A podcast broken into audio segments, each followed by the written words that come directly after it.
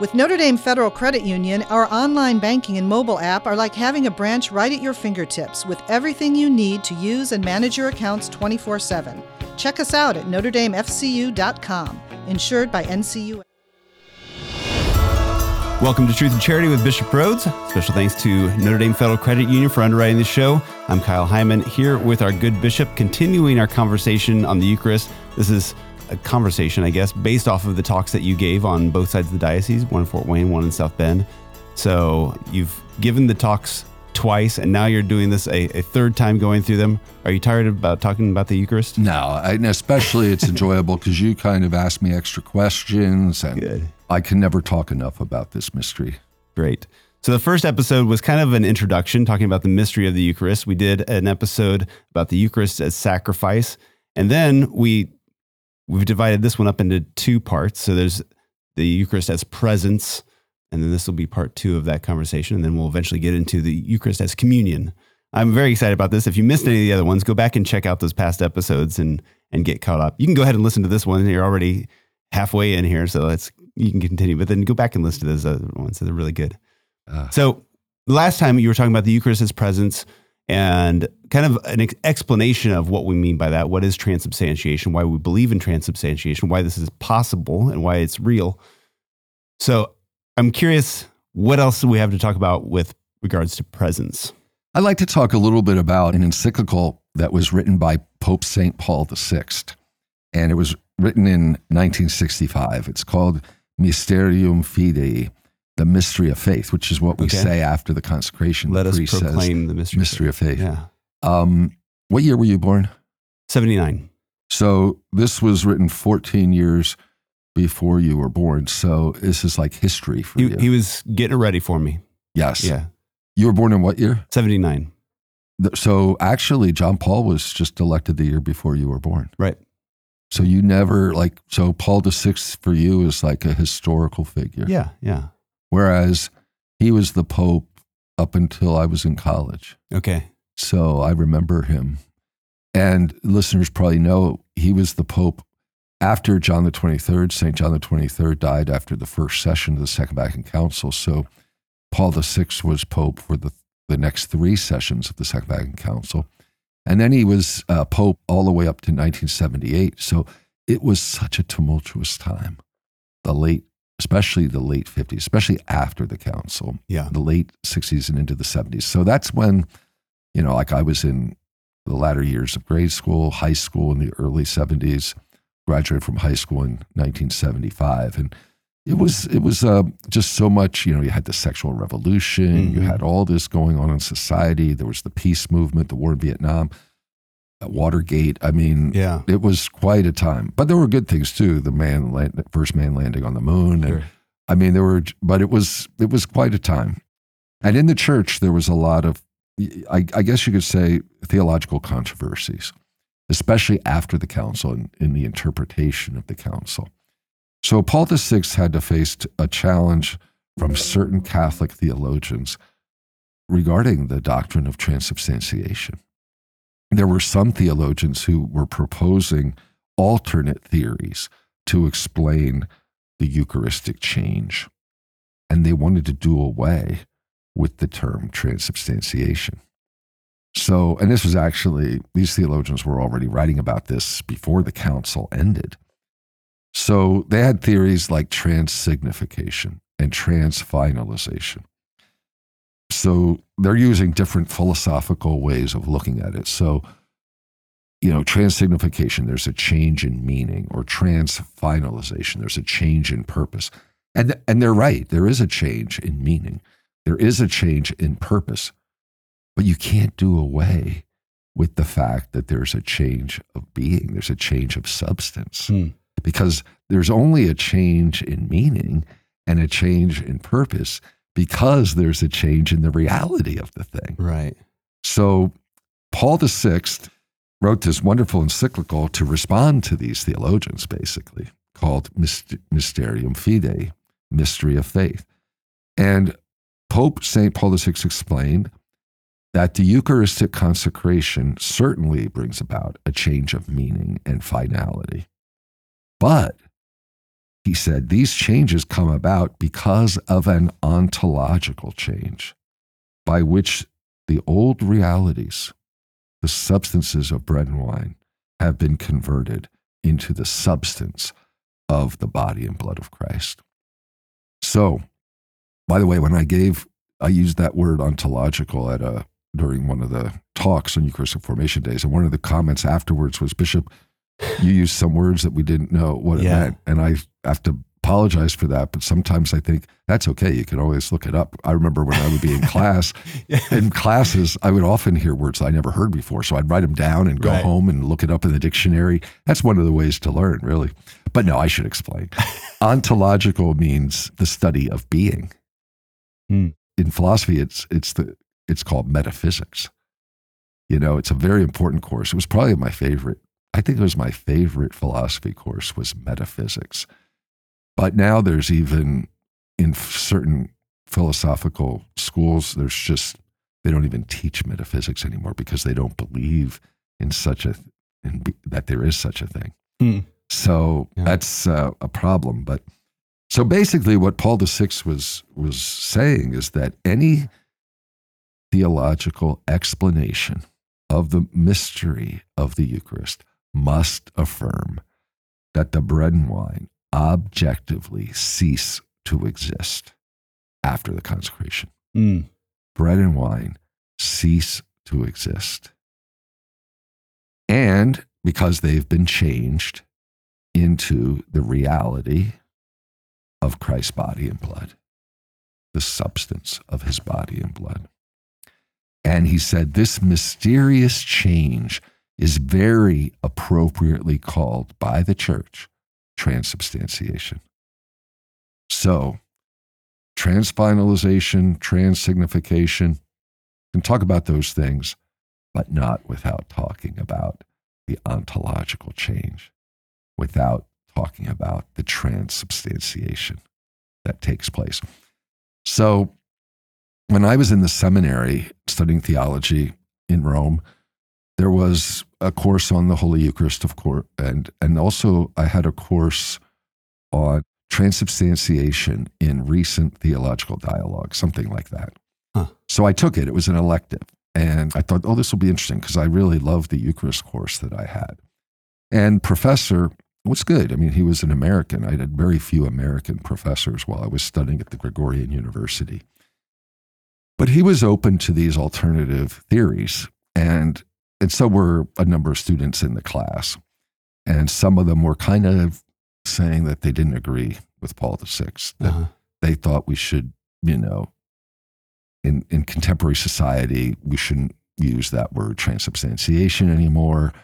They were more into, you know, transsignification, transfinalization, and even other theories. And I was kind of, un, I was uncomfortable with that. So it was a seminar course. So it wasn't like where it was just lectures. There was a lot of discussion and reading and stuff. So we had to do a major paper at the end of the seminar, and mine was on defending the use of the word transubstantiation. Okay. So I was kind of one of the, this was back in like, I, I think it was, can't remember if it was my third year of theology, I want to say.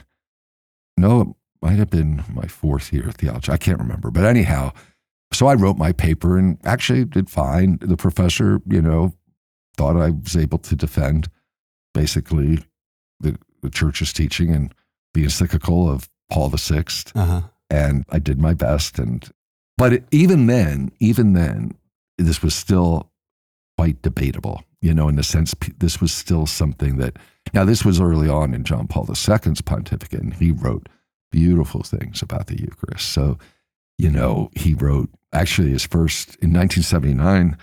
You know, he wrote Holy Thursday letters to priests every year of his pontificate. And the first one, I think, was the longest in 1979. It was called Dominicae Cenae, pretty long, beautiful doctrine and spiritual reflections on the Eucharist. And of course, at the end of his pontificate, his last encyclical was Ecclesia de Eucharistia on the Eucharist. So I would say that the theology was starting to become much stronger and really along the lines that Paul VI had taught in his encyclical Mysterium Fidei. Hmm. Now, there are some who do not appreciate the uniqueness of the real presence of Christ in the Eucharist. So, this is another challenge. In other words, they would say, well, Christ is present in many ways in the church. Mm. Now, it's true. Christ is present in many other ways in the church, but it's not all in the same way. Mhm. Okay. So the church believes, the church teaches that Christ is present in many ways. He's present in his word, in the scriptures. He's present in the church. He's, he's present in prayer. He's present in the poor. He's present in the sick. He's present in the person of the priest. He's present in all the sacraments. So that's okay to say, but the problem is when people don't appreciate what I said, the uniqueness of the Eucharistic presence. In other words, they would say, well, all these are kind of equal. Mhm. You know, like, well, no, they're not all the same. And the Second Vatican Council really, and also kind of following upon what Council of Trent said and what Pope Paul VI said, and what the present catechism says, that the mode of Christ's presence in the Eucharist is unique. Okay, so I'll quote, well, the Second Vatican Council says that that it raises the Eucharist above all the sacraments as the perfection of the spiritual life and the end to which all the sacraments tend.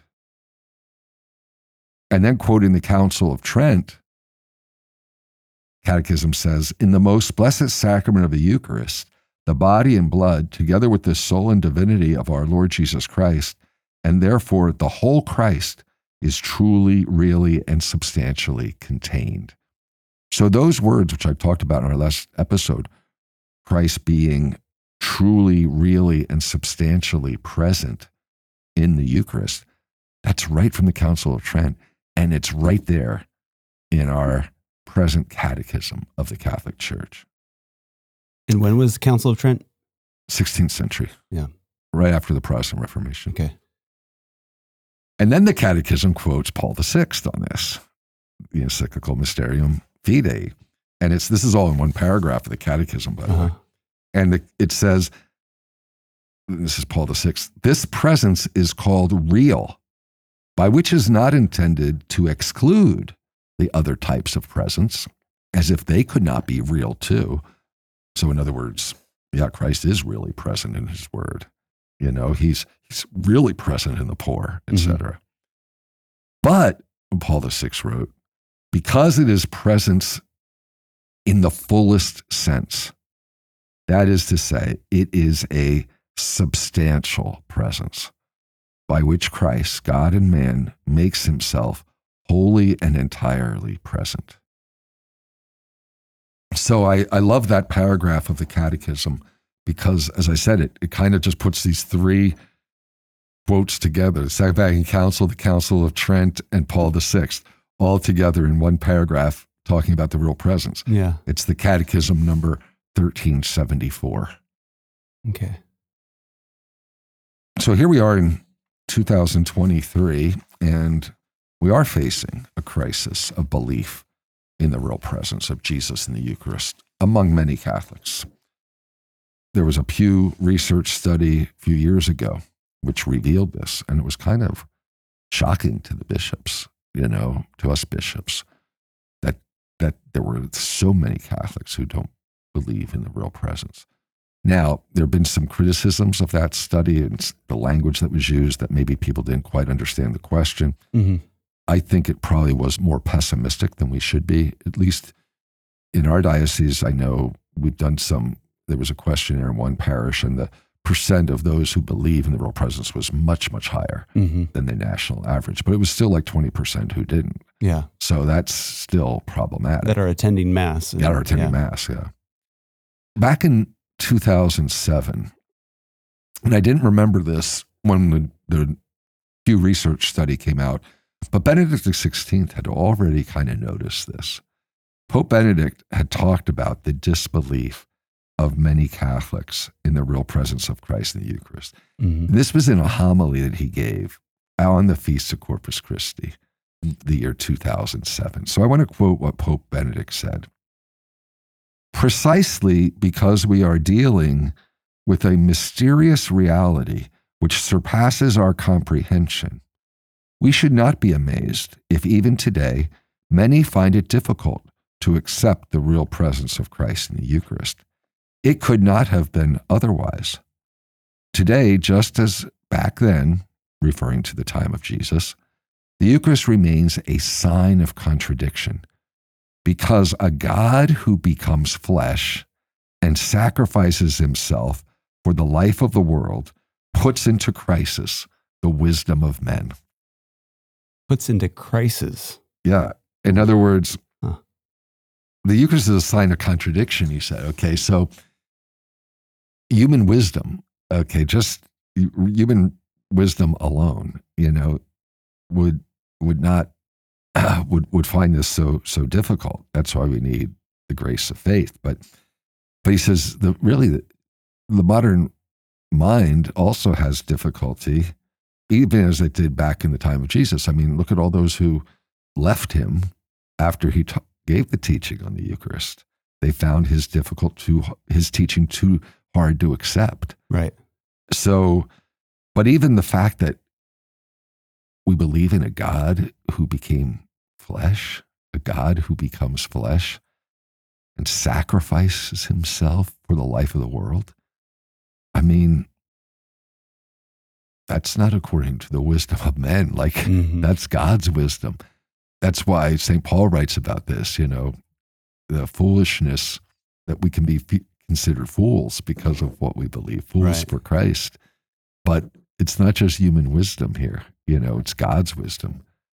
And God, in his wisdom, became man, took on our flesh, sacrificed himself for the life of the world. So this same God becomes present among us, gives us his body and blood under the forms of bread and wine. Mhm. This is so amazing, really. It's very amazing. And it, it does surpass our understanding. You know, it surpasses our our comprehension. And it's a such a mysterious reality. That's where the the gift of faith comes in. Hmm. The Eucharist, as the church said at the Second Vatican Council, was the source and summit of the Christian life. Mhm. So the crisis of Eucharistic faith, you know, is a real crisis in the church because if the Eucharist is the source and summit of our life, and yet many Catholics just think it's a symbol, Mhm. that's that's troubling. And that's why we have the three-year Eucharistic revival in the United States to deepen faith in the Holy Eucharist. And I'm very excited about the Eucharistic revival. It's one of my priorities, having more preaching and catechesis, prayer, celebration. You know, the National Eucharistic Congress will be in Indianapolis in July of 2024. We have the document that I worked on in the Committee on Doctrine of the USCCB, the mystery of the Eucharist and the life of the church. And in that document, we bishops write about and we encourage Eucharistic devotion and Eucharistic adoration. When you think about it, adoration manifests our faith in the real presence of the Lord in the Eucharist. Why would we go to an adoration chapel where the Holy Eucharist is in the monstrance and pray there in front of our Lord if we didn't believe that it was our Lord, Mhm. that He was really present? In the document, the USCCB document, we bishops wrote the following The church's firm belief in the real presence of Christ is reflected in the worship that we offer to the Blessed Sacrament in various ways, including Eucharistic exposition, adoration, and benediction, Eucharistic processions, and 40 hours devotions. In addition, the practices of reverently genuflecting before the Blessed Sacrament reserved in the tabernacle, bowing one's head prior to the reception of Holy Communion, and refraining from food and drink, except for only water and medicine, for at least one hour before receiving communion. These are all clear manifestations of the church's Eucharistic faith. I like the word manifestation, not sign or symbol. Yeah. Uh, yeah. Yeah, exactly. Yeah, they manifest what's what, our faith, what's in our hearts. And I think there's a beautiful flowering of Eucharistic devotion. And I think it began especially under John Paul II. But even now, I mean, so many of our young people, when we're planning some kind of youth event or young adult event, they'll say, Bishop, can we have adoration? Yeah. Eucharistic adoration. I mean, when I was in high school, I don't remember us ever asking that. You know, this Mhm. is just beautiful to see today. So I have some optimism of a like a new springtime for in Eucharistic faith. And in the second year of the revival, which begins in June, I've asked all of the parishes of the diocese to have 40 hours devotion. And I'm really happy about that. It was something that I grew up with. In the Diocese of Harrisburg, even while I was bishop, we every parish every year had 40 hours. Hmm. And when I came to Fort Wayne South Bend and found out they didn't have 40 hours for many years in parishes, I was surprised. I thought, ah, I want to bring that back. Uh-huh. Well, it's, it's taken me a long time, but this was the first time to bring it back. But the reason it was so strong in, in Harrisburg, really in the state of Pennsylvania, is because St. John Neumann, back in the 19th century, he brought this devotion to the United States. Hmm. And he was the Bishop of Philadelphia. And at that time, Philadelphia Archdiocese, inclu- Philadelphia Archdiocese included the whole state. So Harrisburg was part of the Philadelphia Archdiocese. So I don't know if it was the whole state. It was the might have just been the eastern half of the state. But anyhow, Uh-huh. this was something that really was so strong in in that area of our country that it really never died out like it did in most of the rest of the United States. So having 40 hours come back is a really great thing. So I've even asked every vicariate had to send me the dates of we have six vicariates in the diocese of the parishes and their vicariates that and the dates of their 40 hours. One reason I asked them all that they should not have any, let's say a, uh, a vicariate has, let's say a dozen parishes. I didn't want any of them to be conflicting so that people could go to different Hmm. parishes at not too great a distance Yeah. to 40 hours. So, what's your vicariate? I always forget which vicariate. There, there, there's letters of vicariate A, B, C, D. I never forget what, but Decatur's in a vi- vicariate. Yeah. there's a- Hessen Cassel and Bluffton and Geneva. yeah, I don't know what the there's a letter assigned to it. Yeah, and there, there's there's probably about, about a dozen, maybe even more parishes in your vicariate. Okay. so you can check it out. We're going to have this published in today's Catholic, this Mhm. schedule. So what ha- basically happens is after Mass on Sunday, after the last Mass, they will expose the Blessed Sacrament and have the Holy Eucharist exposed on the altar until Tuesday evening. So it's not exactly 40 hours, but it's it doesn't have to be exactly 40 hours. It's actually more than 40 hours, especially if you have adoration continuing through the night, which is the ideal Uh-huh. but you have to make sure you have people there present to adore the Eucharist during all of those hours. hmm And I think the majority of our parishes will be able to do that. I mean, there might- be a couple that will have a hard time getting people to sign up for two o'clock in the morning or whatever, Right. but I think most should be able to do it. And then each evening of 40 hours, Sunday, Monday, and Tuesday, it's like a parish mission. So you'd have a preacher, there'd be community would come together for prayer in Mhm. front of the Blessed Sacrament, usually Vespers, evening prayer, and kind of a longer extended homily on the Eucharist. So it's kind of a mini parish mission. Yeah. And then they have the closing on Tuesday evening where they give benediction with the Blessed Sacrament. And then all the priests of the vicariate are invited to come for the closing. Oh wow. So I'm really hopeful this will this will be popular and a lot of people will come. I'm really looking forward to it. Yeah. Now, as far as Eucharistic adoration, in our document, the USCCB document, we bishops strongly encourage adoration of the Holy Eucharist. But, you know, there's some critics of that. And it's really interesting because I remember the critics back in the 70s.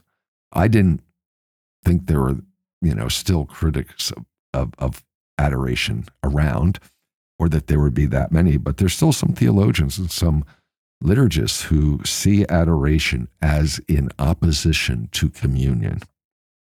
Mm. And that's false. It's an erroneous claim. Of course, receiving Jesus in Holy Communion is primary, right. but our communion with Christ is sustained by adoration. Hmm. In fact, I quoted in the last episode St. Augustine we are first of all to adore the Lord before we receive him. That's why we make the profound bow before receiving Holy Communion. Hmm. We adore the Lord during the Eucharistic prayer and during Holy Communion because we're conscious of the mystery that's present and we know that the Mass is more than a simple meal of fellowship. Our adoration of Christ in the Eucharist begins with adoration at Mass and it leads to out adoration outside of Mass. Okay, so the Eucharistic presence of Jesus is not limited to the Mass. hmm He is still present in the tabernacle and in the monstrance. So, correct piety, correct and healthy piety, connects adoration outside of Mass with the Mass and with Holy Communion because there is a fundamental link hmm of Eucharistic worship outside of Mass to the Eucharistic liturgy. In his encyclical on the Eucharist, Pope St. John Paul II wrote that by praying before the Eucharist outside Mass, we are enabled to make contact with the very wellspring of grace. Hmm. So one's desire to receive Holy Communion should grow and intensify by worship of the Eucharist outside Mass. So we need to get away from this false dichotomy, like like adoration or communion. You know, Right. No, it's both. Right. Now, this is something that we address in our USCCB document.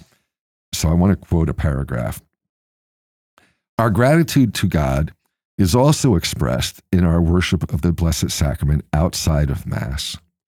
These forms of worship are all intrinsically related to the Eucharistic celebration. In the Eucharist, the Son of God comes to meet us and desires to become one with us. Eucharistic adoration is simply the natural consequence of the Eucharistic celebration. Receiving the Eucharist means adoring Him whom we received. Only in this way do we become one with Him and are given, as it were, a foretaste of the beauty of the heavenly liturgy. We rejoice, okay, the bishops are saying this, we rejoice in the growing numbers of the faithful who pray in adoration before the Blessed Sacrament, a testament of faith in the real presence of the Lord in the Eucharist. We encourage this devotion, which helps all of us to be formed by the self giving love we behold in the Lord's gift of Himself in the Eucharist. I remember as a child, I might have mentioned it on the show before, how we always made visits to the Blessed Sacrament when I was a kid, and we'd go downtown, walk. We, we lived kind of downtown, but walked several blocks to the church. But we would never go downtown shopping or whatever without stopping in the church Oh, to yeah. pray before the Blessed Sacrament, to what we'd call a visit to the Uh-huh. Blessed Sacrament. I mean, it was just unthinkable. You just wouldn't walk by church without stopping in to pray, Yeah. even if it's like just coming to say hello to Yeah. Jesus. You know, that impressed. I mean, as a young as a young boy, I mean that. I mean, it was something just part of life. You Mhm. know, like we believed, so we weren't going to neglect Yeah. going in and, and praying before our Lord. And I think we need to get back. I like to see our churches open Right. during the day so that people can make visits to the Blessed Sacrament. You know, I, I love to see people going into church just to stop by to visit. It doesn't have, the Eucharist doesn't have to be exposed in the monstrance in order to make a visit, you know? Yeah. Can you talk about the difference between the Eucharist in the tabernacle, locked behind you know a metal door, gold or whatever, versus being exposed? Uh, last time you were talking about our eyes deceive us, right? Yeah. Our taste our, our sense of taste deceives us. It's all about our ears. So if we're hearing and we're knowing and believing that this is Jesus, how how does seeing it? Is there a difference in reverence and posture and the power of the prayer, or That's an interesting question. It's the same Jesus, whether we can see the sacred host through the little window, the glass of the monstrance. What we're seeing is is is what appears to be bread, mm-hmm. but we in faith know that it's Jesus. But we don't even have that when the host is in the Right, tabernacle. right. You know, so you can't even see the the host. But but it's it's the same Jesus. I think the efficacious efficacy of the prayer is not dependent on whether the Eucharist is exposed or not. Mm-hmm.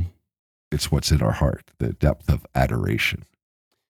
and I don't want to spoil our next episode on communion, but is there a difference in the efficacy of prayer between adoration or being in the presence of the tabernacle versus receiving and it actually coming into us and, and digesting? I, I believe, uh, to be honest, I don't think we're ever closer to our Lord than in that period right after receiving Him within us. Yeah. I think that's the most, yeah, I, I would call it the most intense because we actually have the Lord Himself. We've just consumed Him. And until the digestive process has taken place, which is like 20 minutes, I mean, we have the real presence of our Lord Yeah. in our body. That's really amazing, I think. I think uh, that's why when, you know, coming back from, I'm kind of miss this because as a celebrant of Mass, I don't get, you don't get to really pray. You, you're, you go down to distribute Holy Communion. But I, I miss Mm. that time where, like immediately after receiving Holy Communion, that I could go back to the pew and just be in, in this uh, silent prayer, you know, cognizant of the fact that I've just received the body and blood of the Lord. Hmm. Yeah, I would like to try to help people to kind of recognize how important that moment is or those minutes are after receiving Holy Communion when one goes back to the pew. Mm-hmm. I mean, when I was a kid, we had to cover our we covered our faces. Uh, I don't know if that was common, but I, Hmm. in my parish it was. Maybe it was all over.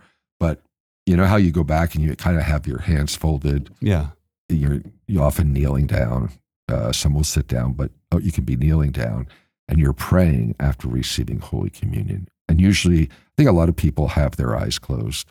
Maybe some would be singing the communion hymn. But what we did at that point, and I have the, it's interesting to have this childhood memory, is we had both of our hands over our faces, covering our faces when we went back. Hmm. When we knelt down, we would cover our faces. I don't know, you know, I didn't know why. I guess it was so that we aren't distracted. I think. Yeah. You know, so you're not looking around. You're not, you're just focused on what just happened and that you've just received Jesus Yeah. to me, that's a very beautiful memory because I remember how close I felt to Jesus as a boy. Anyhow, had you ever heard of that or seen No, no, I, I don't. I mean, I don't know that I've paid attention too closely to what other people are doing, but Yeah, I don't see that today. Yeah. No, I don't. I don't see people. I see people with their eyes closed, yeah, yeah, praying, obviously, and with their hands folded. yeah. But I don't see. You know, I'm not saying people should be doing, you know, covering the face, but Uh, that was what we did back then. I, I just Yeah. have a fond memory of that. And the fond memory was of the closeness I felt with Jesus. I would think now all I'd have to do is close my eyes, really. But, you know, do you have a suggestion on if we should be singing the hymn or praying silently? that's a good question. That's kind of one of those questions that liturgists disagree on. Okay. I definitely think there needs to be a period of silence after Holy Communion. You know, I think that should be, let's say you're having a communion hymn, then there should be a period of silence after the communion hymn Yeah. The priest says the prayer after communion, you Mhm. know, where everybody stands up. There needs to be period of silence. I don't think you have to fill in that whole time with music. Sure. That's my opinion. Sometimes there could be maybe a uh, a song, for example, that has a refrain like one of the Psalms, like taste and see the goodness of the Lord, that Mhm. people just sing the refrain so they don't have to be carrying hymnals. Mm. You know, I think that's a good thing. But I think just filling up with a lot of music throughout the communion rite, personally, I find that more difficult to really enter into the deeper prayer that I want to enter into at that time. Yeah. Yeah. Well, I feel like we're starting to dip our toes into the uh, the communion episode. Almost. I Yeah. still have a few more things I'd like to say Okay. if we have time. Sure, I'm yep. probably get going long. I want to mention just because we're talking about devotion to the Eucharist, Yeah. the saints. When we read the lives of the saints, Mhm. it's very evident that they grew in holiness because of their devotion to the Eucharist and the nourishment and strength that they receive from Holy Communion. This is, you know, would they have arrived at their lives of heroic virtue without it? I don't think so. In the USCCB document, we highlight, we mention a few saints. And I'll never forget, it was at an administrative committee meeting. We had a draft of the document. Cardinal Dolan of New York said, Kevin addressed me. Uh-huh. He said, We need to put some saints in there. I said, Great idea. But, you know, the bishops were saying that we shouldn't let this document get too long, but I would love to put some saints in. Uh-huh. So when I, w- after that meeting, I went back and I made a list and I had like, I don't know, 40 or 50 saints. I thought I could, I said, well, no, I can't use all these. So we had to kind of choose just a few. But we did mention our first American born saint, Elizabeth Ann Seton. hmm And she was drawn to the Catholic Church because of the real presence of Christ in the Eucharist. She saw the Eucharistic faith of the pe- people in Livorno, Italy, when she was over there with her husband. Her hu- they went there. Her husband was sick, and I guess because of the climate and that, that would be better for him. And there was an Italian family who they got to know and who were very devoted to the Eucharist, and and that really touched Mother Seton. You know, she was an Episcopalian, and when she came back and her husband died, she continued for a little while going to the Episcopal Church, and she would in New York. I forget the name of the Episcopalian church, but it was right down near Ground Zero, and she would look out the window at the Catholic church nearby, which was St. Peter's. That still stands Uh-huh. not far from Ground Zero. And she found herself during this Anglican or Episcopalian liturgy praying to Jesus in the tabernacle of the Catholic Church as she was looking out the window. So Huh. it didn't take her long to convert. Yeah. And I mean, she had five children at that point, you know, and this led to her being ostracized by some family members mm. and friends. And she ended up moving with her family to Baltimore. But but she became Catholic, and it was really because of the Eucharist. So we use her as an example. She's our first U.S. born saint. We also mentioned in our document two young people. I've talked about Blessed Carlo Acutis Mhm. a lot on this show, so I'm not going to go into his life, but but his example of strong faith in the real presence, his great devotion to the Eucharist. We know his efforts to spread stories, the stories of Eucharistic miracles through the Mhm. internet. We also mention Saint Jose Sanchez del Rio. hmm Someone may not think of him right away when you think about saints of the Eucharist. This 14 year old Mexican martyr who was strengthened when he received viaticum. He was in his this jail cell. He was strengthened to not renounce his faith. So after he received Holy Communion, viaticum, his last communion, he had the strength he needed to face torture hmm and death for the sake of Christ. He would not deny. They wanted him to say death to Christ, and he would answer, Long live Christ the King. Viva Cristo Rey. We also mention, of course, St. Mother Teresa of Calcutta and her beautiful devotion to the Eucharist that was lived out in her loving care for the poorest of the poor. Because we have to always remember this true and authentic Eucharistic devotion is a lived devotion. It's to live the Eucharist. So when we leave Mass or we leave an adoration chapel or we've just made to a visit to the Blessed Sacrament, we're to go out to live a Eucharistic life. If our prayer doesn't bear fruit in love, then we have to ask ourselves, well, is my prayer really authentic? You know, the fruit of prayer is love. hmm That's what Mother Teresa said. And Pope Benedict XVI also was very strong on this. In his apostolic exhortation, no, no, it was his encyclical, God is love, Deus Caritas Est. Benedict XVI wrote, Worship itself, Eucharistic communion, includes the reality both of being loved and of loving others in turn. A Eucharist which does not pass over into the concrete practice of love is intrinsically fragmented, Huh. Benedict said. Basically, we're to live lives of Eucharistic consistency. We're to share the love that we celebrate and receive in the Eucharist with all. Right. Because remember, at the end of Mass, we're sent to glorify the Lord by our lives, by our lives to bear witness to his love and compassion towards our neighbors. And when we do, we're worshiping God in spirit and in truth. Mm-hmm. Remember, Jesus said that the Samaritan woman at the well, that when they're talking about where to worship God, and Jesus was emphasizing we to worship the Lord, you know, because she was saying we worship him on Mount Gerizim and you worship him in Jerusalem. And what Jesus says most important is that we worship him in spirit and in truth. So the true worship is, as Benedict XVI said, includes the practice of love. You know, that we live what we receive. Right. So, yeah. So good talking to you t- again about this theme. uh, yes. Eucharistic revival. Yes. Again, you can go back and check out the past episodes to get caught up if you missed any of those. And we'll continue the conversation. Do you think it's going to be one episode or multiple episodes on communion? I don't know, Kyle. I do get carried away. Might be two. okay. Are you up for two more? Oh, yeah. This is kind of like we could talk about the Eucharist all year. Yeah.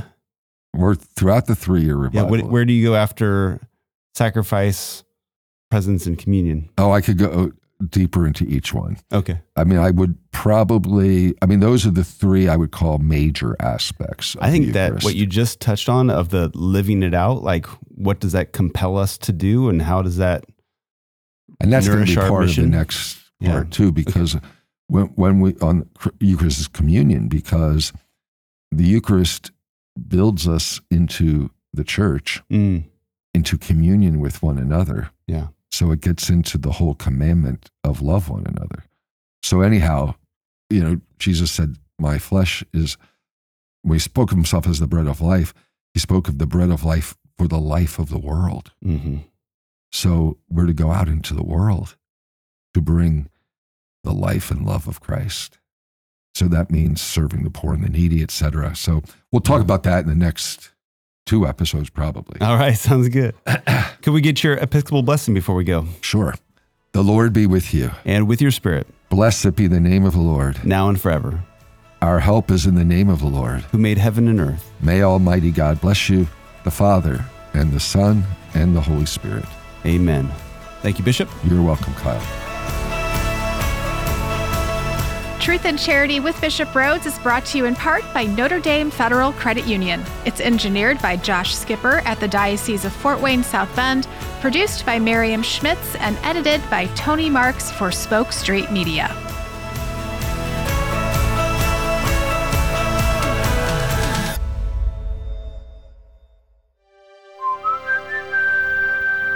This podcast is part of the Spoke Street Network. For more great podcasts, visit spokestreet.com.